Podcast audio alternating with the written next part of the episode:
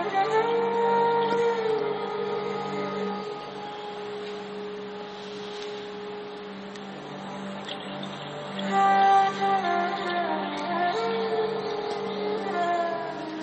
bom dia, uma boa tarde, uma boa noite. Esse é o hashtag Minha Verdade e eu sou Carlos Emanuel com você nesse podcast trazendo reflexões, trazendo questionamentos sobre a vida.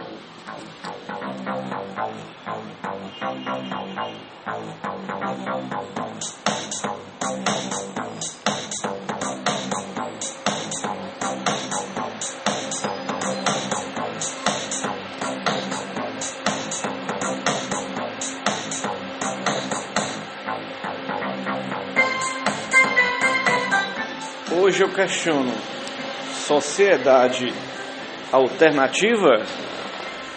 Viva a sociedade alternativa? Isso porque eu, nas minhas pesquisas, nos meus caminhos da vida, eu me defrontei com vários momentos de sociedades que subverteram a ordem social, não se encaixaram no sistema de um certo país, de uma certa região, e criaram, digamos, as suas próprias leis, o seu próprio modo de vida. Então, eu vou aqui hoje falar um pouco sobre esses exemplos de sociedades que tentam fugir da regra da sociedade capitalista, neoliberal, de uma sociedade cheia de regras que impõe um tipo de contrato social, né? Como foi falado aí na, no iluminismo, mas vamos aqui citar alguns exemplos para a gente ver como a sociedade alternativa tentou ser um, um facho de luz, de esperança para mudar os padrões é, sociais que a gente vive, tão ligados ao consumismo, tão ligados a, ao ter, ao ter acima de tudo. Um, dos momentos é o Canudos, né? Quando a gente vê o Canudos, a gente vê que aconteceu lá na cidade, lá em Canudos, na Bahia, né? Que aqui a gente vê que os grandes fazendeiros da região, unidos à igreja, iniciaram um forte grupo de pressão junto à República recém-instaurada, pedindo que fossem tomadas providências contra Antônio Conselheiro e seus seguidores. No caso aí, criaram-se rumores de que Canudos se armava para atacar cidades vizinhas e partia em direção à capital para depor o governo republicano e reinstalar a monarquia. Para você ver, um fake news aí na história, né? Um fake news para poder destruir uma comunidade, né? Apesar de não haver nenhuma prova para estes rumores, o exército foi mandado para Canudos. Três expedições militares contra Canudos saíram derrotadas, o que apavorou a opinião pública, que acabou exigindo a destruição do arraial, dando legitimidade ao massacre de até 20 mil sertanejos. Além disso, estima-se que 5 mil militares tenham morrido. A guerra terminou com a destruição total de Canudos, a degola de muitos prisioneiros de guerra e o incêndio de todas as casas do arraial. Olha como é a situação. Essa comunidade alternativa de Canudos, ela vivia um modo de vida diferente. E os grandes fazendeiros lá, é, chateados porque talvez perdiam trabalhadores, mão de obra, né? E acabavam, no caso, se revoltando contra essa pessoa e criando mentiras, fake news contra esse povo para poder destruí-lo, né? Já se criou um clima para poder destruir, né? Vamos, vamos ver um pouquinho da história do Antônio Conselheiro, que era o líder lá de desse arraial de Canudos. O Antônio Conselheiro nasceu em Quixeramobim em 1830. Ele era de uma família tradicional que vivia no sertão entre Quixeramobim e Boa Viagem. Ele foi comerciante, professor e advogado, prático nos sertões de Ipu e Sobral. Só que a esposa dele faleceu, abandonou ele, quer dizer, em favor de um sargento da força pública. E aí ele passou a vagar pelos sertões em uma dança de 25 anos. chegou a Canudos em 1893. Ele tornou-se o líder do arraial e atraiu milhares de pessoas. Acreditava-se que a república recém-implantada no país era a materialização do reino de anticristo na terra, uma vez que o governo eleito seria uma profanação da autoridade da Igreja Católica para legitimar os governantes. A cobrança de impostos é efetuada de forma violenta, a celebração do casamento civil e a separação entre igreja e Estado eram provas cabais da proximidade do fim do mundo. Quer dizer, existia uma certa também uma certa ignorância desses, dessas pessoas de Canudo, né? Canudas era uma pequena aldeia que surgiu durante o século XVIII nos arredores da fazenda Canudos, à margens do rio Vaza Barris. Com a chegada de Antônio Conselheiro, em 1893, passou a crescer vertiginosamente em poucos anos, chegando a montar por volta de 25 mil habitantes.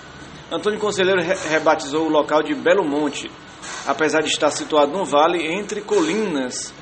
A imprensa, o clero e os latifundiários da região incomodaram-se com a nova cidade independente e com a constante imigração de pessoas e valores pra, para, aquela, para aquele novo local. Aos poucos construiu-se uma imagem de Antônio Conselheiro como perigoso monarquista, a serviço de potências estrangeiras, querendo restaurar no país a forma de governo monárquica, monárquica né? difundida através da imprensa. Essa imagem manipulada ganhou apoio da opinião pública do país para justificar a guerra movida contra os habitantes do arraial de Canudos. Então a gente vê o seguinte: a gente vê esse movimento aí de Canudos, que foi na Bahia, mas de um Quixeramobim, de uma pessoa de Quixeramobim do Ceará, advogado, que se, se desiludiu com o amor e entrou aí no mundo espiritual em busca de respostas e acabou atraindo com ele pessoas também, talvez moradores de rua, talvez desempregados, pessoas que estavam sofrendo a relação da seca. Então tudo isso pode ter feito com que o Canudo atraísse essas pessoas, o, o é o Antônio Conselheiro. E mais uma vez a gente vê uma sociedade diferente, igualitária, no meio do sertão, que acabou sendo destruída, porque foi destruída pela história, pela história, foi destruída por forças é, que não, não aceitavam diferente. Eu acredito assim, né? Então, esse foi Canudos. Aqui no Ceará, teve outros momento parecido com Canudos, que foi o Caldeirão de Santa Cruz do Deserto, ou o Caldeirão dos Jesuítas. É, foi outro movimento messiânico que surgiu nas terras do Crato. A comunidade era liderada pelo paraibano de Pilões de Dentro, José Lourenço Gomes da Silva, conhecido por Beato José Lourenço, né? Vamos, vamos ver aqui um pouco da história para ver a semelhança um pouco com Canudos outra sociedade alternativa que acabou sendo destruída pelas forças é, é, do, de, de, Estado, né? Que se sentiam ameaçadas pela comunidade diferente, né? José Lourenço era da família de latifundiários do sertão da Paraíba. Decidiu migrar para Juazeiro do Norte, onde conheceu o padre Cícero e ganhou sua simpatia e confiança. Você vê aí como como Antônio Conselheiro, o José Lourenço também tinha, era de família boa, né? Em Juazeiro ele conseguiu arrendar um lote de terra no sítio de Baixa Dantas, no município do Crato, com bastante esforço de José Lourenço e os demais romeiros. Em pouco tempo a terra pro, prosperou e eles produziram bastante cereais e frutas. Diferente das fazendas vizinhas na comunidade, toda a produção era dividida igual, igualmente, ou seja, era um, um certo comunismo e o comunismo, pela sociedade industrial, não é aceito, né? Porque a sociedade industrial ela preza muito é, o capitalismo, o lucro. Então ela, ela não aceita as pessoas dividirem as coisas, dividir os bens. O José Lourenço tornou-se um líder daquele povoado e se dedicou à religião e a, a caridade e a servir ao próximo. Ele mesmo analfabeto, era ele quem dividia as tarefas e ensinava agricultura e medicina popular. Para o sítio Baixa Dantas foram enviados por Padre Cícero, eram enviados por Padre Cícero assassinos, ladrões e miseráveis. Enfim, pessoas que precisavam de ajuda para trabalhar e obter sua fé. Após o surgimento da sedição de Juazeiro, da qual José Lourenço não participou, suas terras foram invadidas por Jagunço. Com o fim da revolta, José Lourenço e os seguidores reconstruíram o povoado.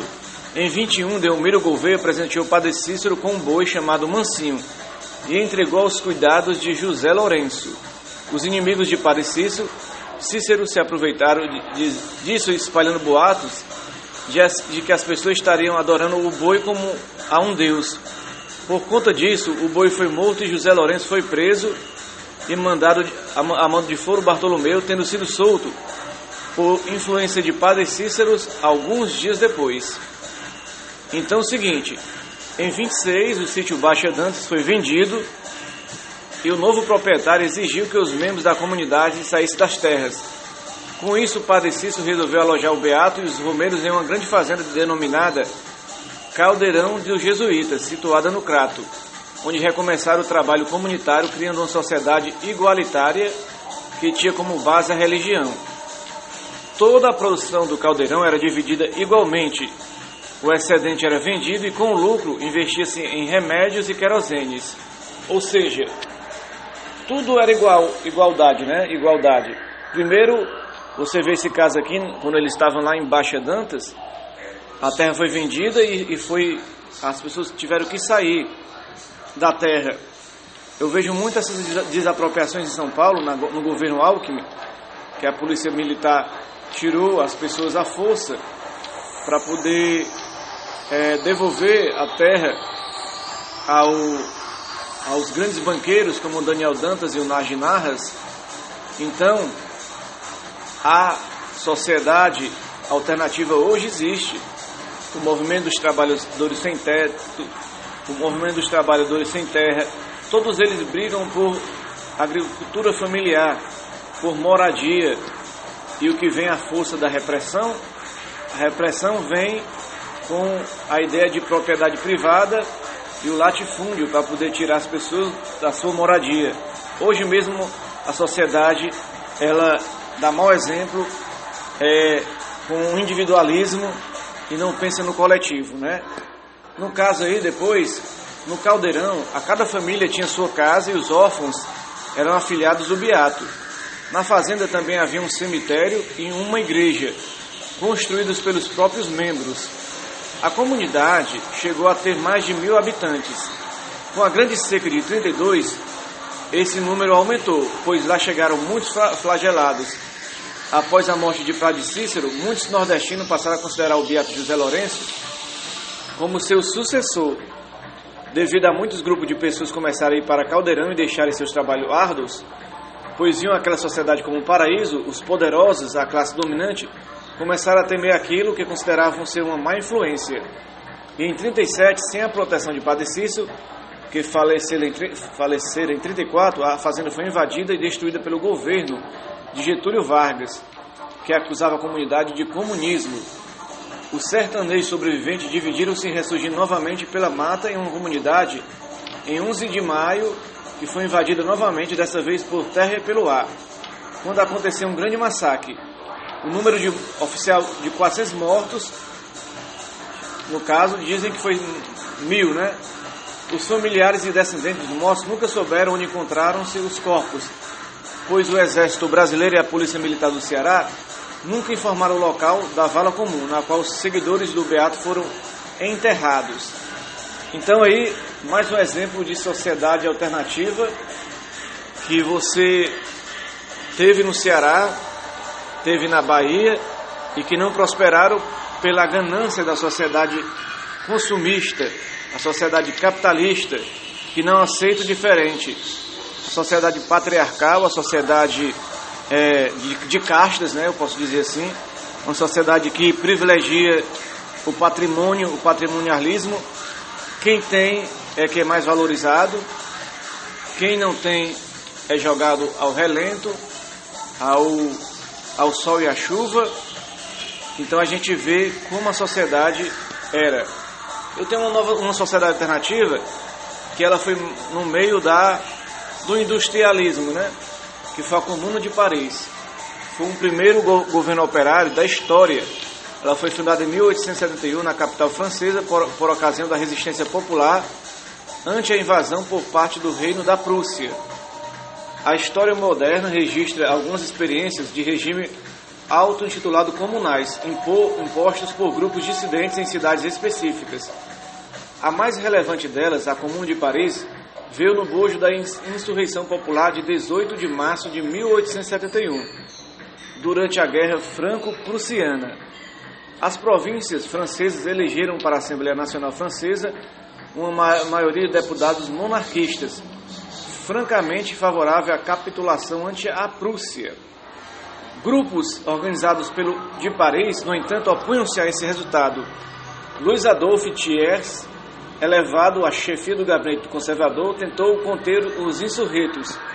Estes, porém, provisoriamente, com apoio da então denominada Guarda Nacional, contiveram a intervenção estatal, obrigando os membros do governo a abandonar precipitadamente Paris, onde o Comitê Central da Guarda Nacional passou a exercer sua autoridade. A Comuna de Paris, considerada por alguns estudiosos a primeira república proletária, proletária da história, adotou uma política de caráter socialista, baseada nos princípios da Primeira Internacional dos Trabalhadores. Tanto Marx quanto Engels argumentaram que a Comuna de Paris foi um exemplo de ditadura do proletariado. Ela durou, o governo oficialmente, durou de 26 de março a 28 de maio, pouco mais de dois meses, enfrentando tropas alemães, bem como tropas francesas, pois a comuna, comuna era um movimento de revolta anti-armitício assinado pelo governo nacional transferido para Versalhes após a derrota da guerra franco-prussiana os alemães tiveram ainda que libertar militares franceses feitos prisioneiros na guerra para auxiliar na tomada de Paris. A população francesa já havia enfrentado, após a Revolução Francesa, uma revolta em fevereiro de 1848, responsável por destituir o rei burguês, Luís Felipe de Orleans, dando fim à monarquia de Júlio, instaurando a Segunda República Francesa, Entretanto, após um golpe de Estado por Luiz Bonaparte, conhecido como o Outro 18 de Brumário, Bonaparte instaurou o Segundo Império Francês e proclamou-se Napoleão III. No governo de Napoleão III, a França envolveu-se em atritos constantes com a Prússia, relacionados à sucessão espanhola. Com um telegrama falsificado por Otto von Bismarck, extremamente ofensivo ao povo francês, Napoleão III declarou guerra à Prússia. No entanto, o exército prussiano estava mais bem preparado, vencendo facilmente os franceses, no caso aí, né?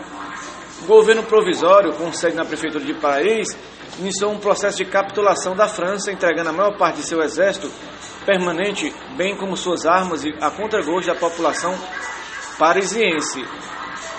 Uma sociedade é, de comuna dentro de um, de um regime é, capitalista. Né? O governo revolucionário foi formado por uma federação de representantes de bairro, a Guarda Nacional, uma milícia formada por cidadãos comuns. Uma das suas primeiras proclamações foi a abolição do sistema de escravidão do salário de uma vez por todas. A Guarda Nacional se misturou aos soldados franceses que se amotinaram e massacraram seus comandantes. O governo oficial, que ainda existia, fugiu, junto com suas tropas leais, e Paris ficou sem autoridade o Comitê Central da Federação dos Bairros ocupou este vácuo e se instalou na prefeitura.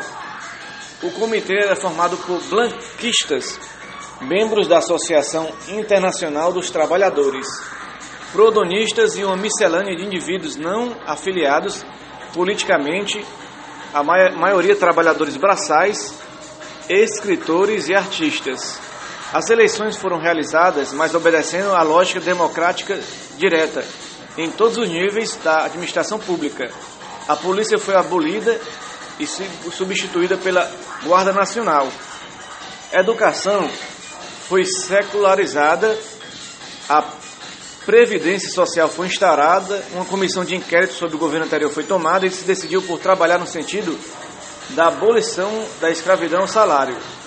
Então aí foi uma sociedade alternativa na comuna de Paris.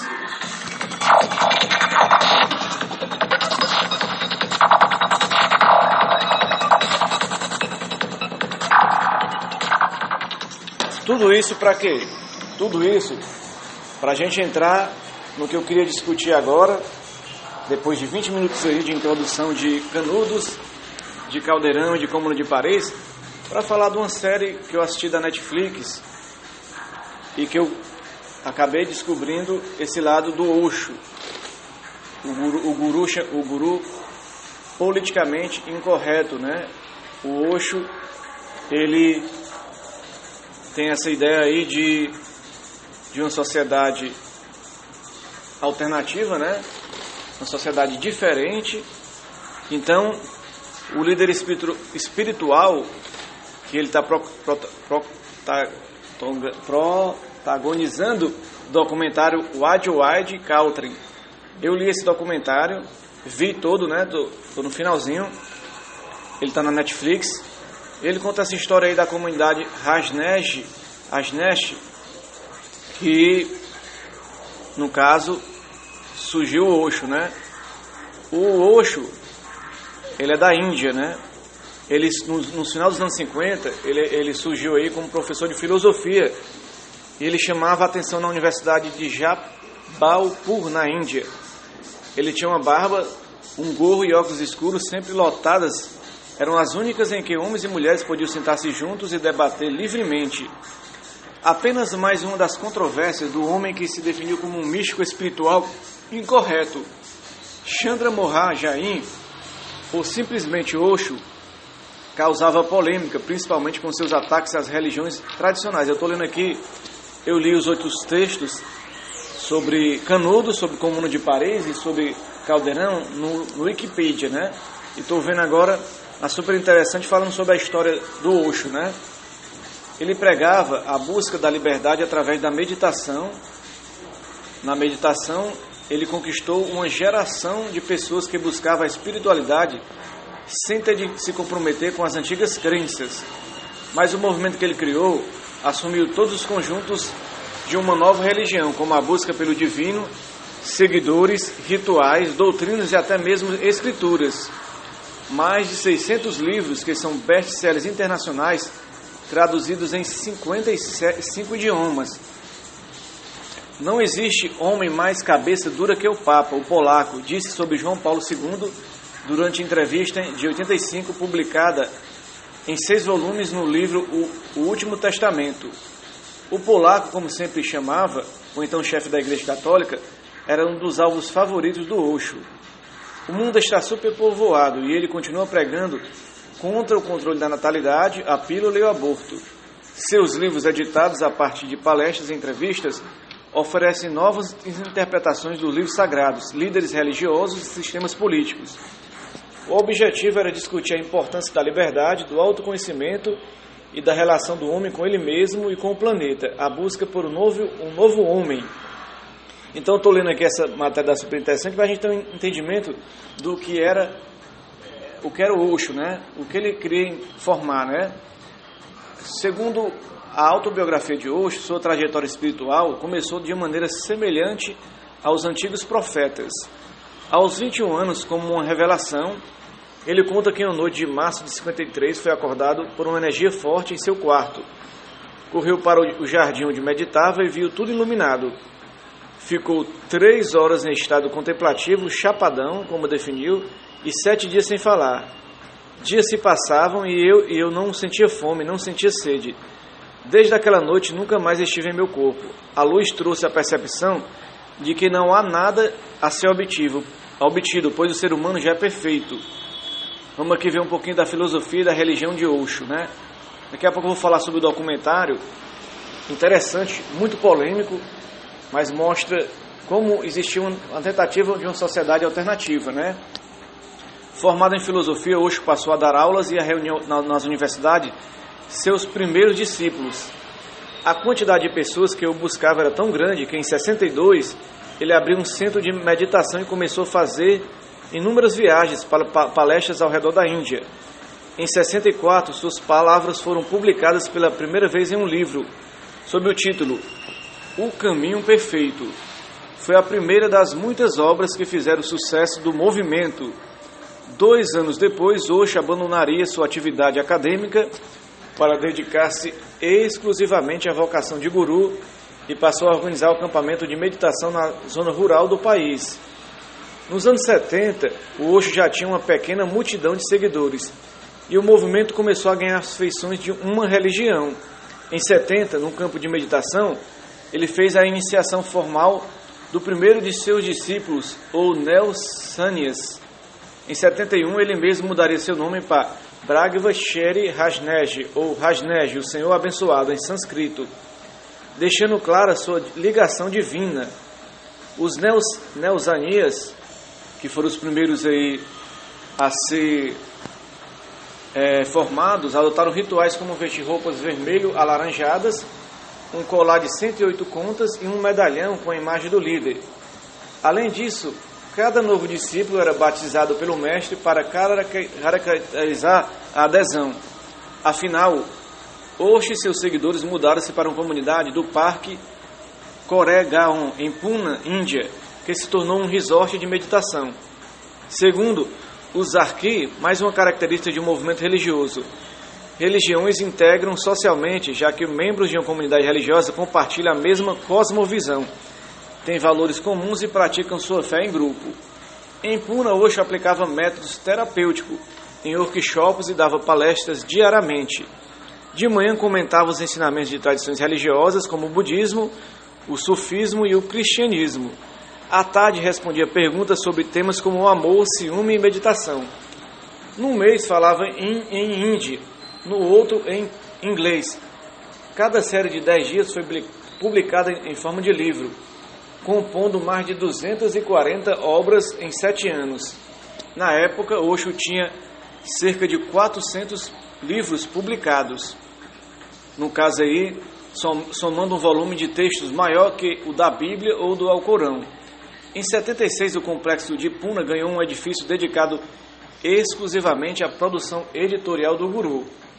Os livros levavam a palavra de Osho para o mundo inteiro e atraíam cada vez mais gente para conhecer de perto seu movimento. No fim dos anos 70, o centro recebia cerca de 100 mil pessoas por ano e cada vez mais ocidentais eram conquistados pela ideia de renunciar às repressões impostas por religião educação, governos e outras tradições, sem ter de abrir mão do mundo material. A conquista da América. No, no caso aí, foi uma, o interesse de estrangeiros fez o movimento buscar uma base fora da Índia em 81. Osho e seus seguidores mais próximos mudaram-se para um terreno 150 vezes maior que o Parque do Ibirapuera, no deserto de Oregon, nos Estados Unidos, dando um passo importante para internacionalizar o movimento. A gente está vindo aqui falar muito de, de, do Osho, mas quando você vê o documentário, o Wind Wild Country, você vê falar da Shella, que é uma seguidora do Osho e ela que seria administradora do que foi, foi criado, no caso, a cidade fora da dos domínios da, da, da sociedade em geral. Uma sociedade alternativa no Oregon, né? próximo a um, um local de aposentados. No caso, é, que, vamos aqui abrir aspas, né? queríamos construir um lugar para vivermos o um novo homem, um centro terapêutico, um resort, uma comunidade, um clube de meditação enorme. Conta Hassili, brasileira membro do Osho Internacional, que morou com o guru em Rajnepuram, como foi chamada a comunidade. No caso aí, por não condenar riqueza, o movimento atraiu a atenção de milionários e começaram as polêmicas que marcariam aquela temporada. Hoje ficou famoso por sua coleção de 93 Roy Royces. Segundo Racine, os carros foram doados por discípulos ricos para ajudar a construir a cidade. Sem bens, bens não podíamos pegar empréstimos. Os carros foram hipotecados para comprarmos material de construção. O seu liberalismo em relação ao sexo também criou repúdio. Ainda havia um agravante. Nós andávamos de vermelho E naquela época, vermelho era coisa de comunista, disse Racine. Arnés Puran começou a sofrer boicotes na comunidade local. Alvará foram negados e o visto de residente de hoje foi negado. Em 85, acusado de violar a lei de imigração, passou a seis dias preso e foi libertado sob fiança de 400 mil reais e a promessa de deixar o país. Ou seja, vamos aqui ver se você, não sei se você entendeu. Se você assistir o documentário, você vai entender. Ele saiu de Punan, na, na Índia, e foi para é, Oregon, onde ele criou essa comunidade Asnes Puran. E lá, vi, vizinho essa comunidade, existia uma, uma cidadezinha com pouco mais de 40 habitantes de aposentados. E eles foram morar longe, viver suas práticas espirituais, sexuais, suas práticas diferentes da sociedade.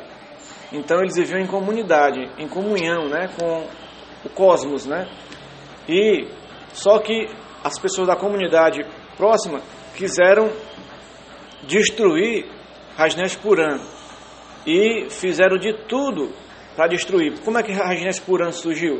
Ela surgiu por uma eleição, porque diz a Constituição americana que a partir de 150 pessoas qualquer qualquer pessoa pode fundar uma prefeitura, né? Criar uma prefeitura. E eles criaram a prefeitura, nomearam o prefeito e criaram uma sociedade, né? Diferente.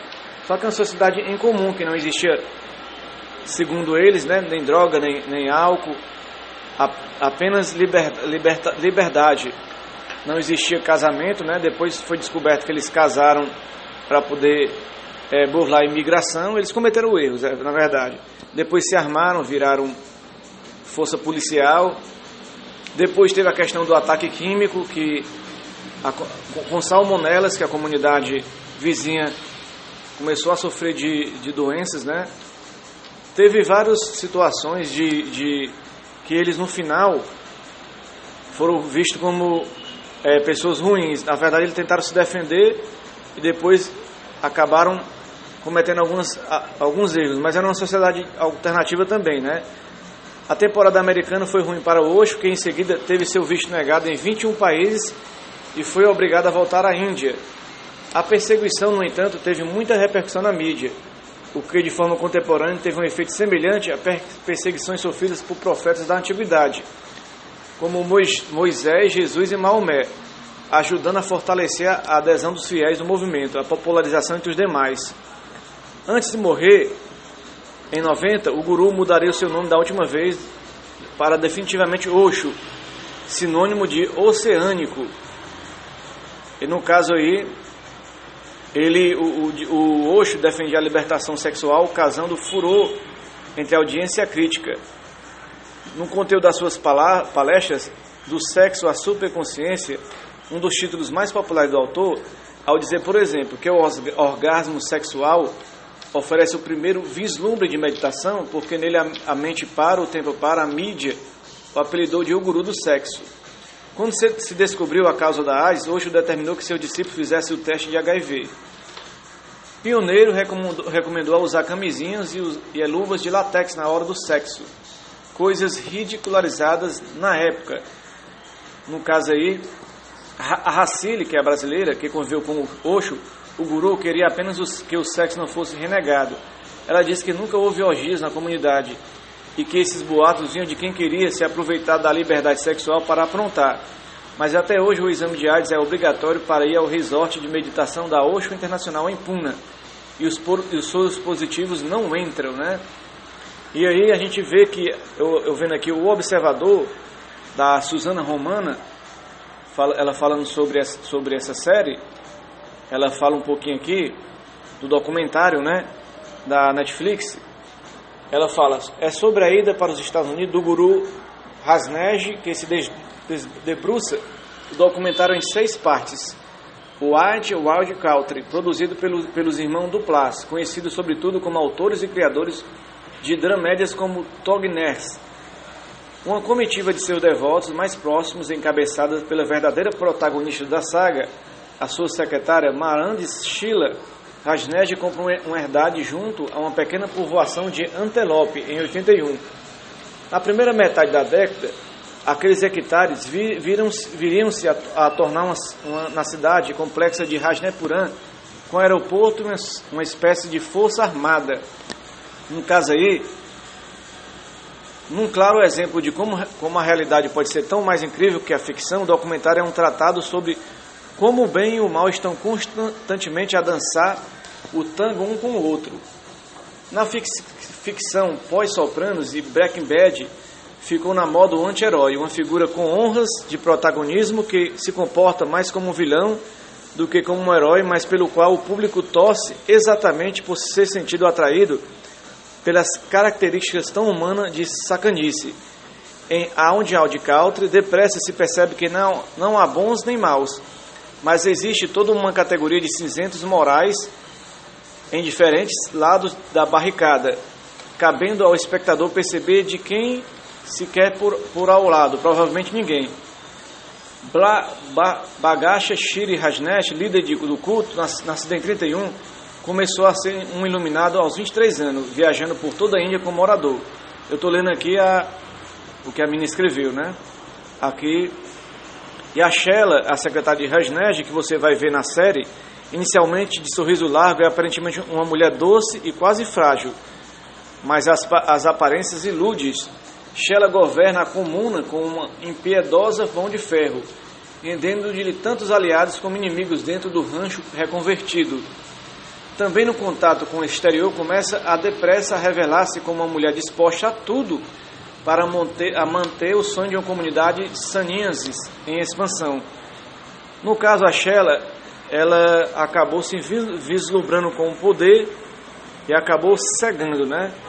mas ela tinha um desejo muito importante de, de criar essa sociedade diferente, alternativa. Houve, houveram erros né, na sociedade, até mais erros do que acertos, a verdade é essa. Mas não podemos deixar de acreditar que as coisas são importantes, essas sociedades foram importantes para demonstrar como o mundo pode ter uma sociedade alternativa, sem castas, sem divisões, com comunhão de bens, onde todos possam dividir tudo, onde as pessoas possam se integrar, possam viver o um mundo diferente, viver um mundo onde não há o, a, exploração, a exploração do homem sobre o homem, em que há uma divisão em que há uma união em vez de uma divisão social do trabalho, mas uma união onde o médico pode contribuir da sua forma, onde o, o, o advogado pode contribuir, onde o jornalista pode contribuir, onde o pedreiro pode contribuir e onde todos podem contribuir de forma diferente, mas com o mesmo objetivo. Seria é, que as coisas sejam divididas, que sejam é, comungadas entre todas as pessoas, né? Sem aquele, aquele desejo absurdo, né? De, de querer só para si o poder. Então, cada uma das comunidades tinha um objetivo, tinha um sentido, tinha um desejo, né? Como Canudos, como Caldeirão, como a Comuna de Paris. Algumas erraram em alguns pontos, outras acertaram. Eu acho muito interessante essa série Old Wide não, White, White Country, que ela mostra que no começo as pessoas queriam igualdade, queriam fraternidade, comunhão. No final, pressionadas pela sociedade capitalista americana, elas começaram também a cometer, na autodefesa, cometar, começaram a cometer desvios de conduta, né? Como todas as sociedades que se veem pressionadas de todos os lados, né? Então, esse tema de hoje, se a gente podemos dizer viva a sociedade alternativa, sim ou não, depende do que você acha sobre sociedade alternativa, cabe a você fazer a reflexão. Esse podcast hashtag Minha Verdade não é a verdade absoluta, mas é um, um tipo de verdade que eu acredito e que eu acho que pode vingar no mundo a sociedade alternativa sem a divisão social do trabalho mas que é uma comunidade holística onde todos possam contribuir e possam redistribuir a riqueza para todos e todos vivam em comunhão. Eu sou Carlos Emanuel, direto de Fortaleza, para mais uma edição do nosso podcast Minha Verdade. E até a próxima.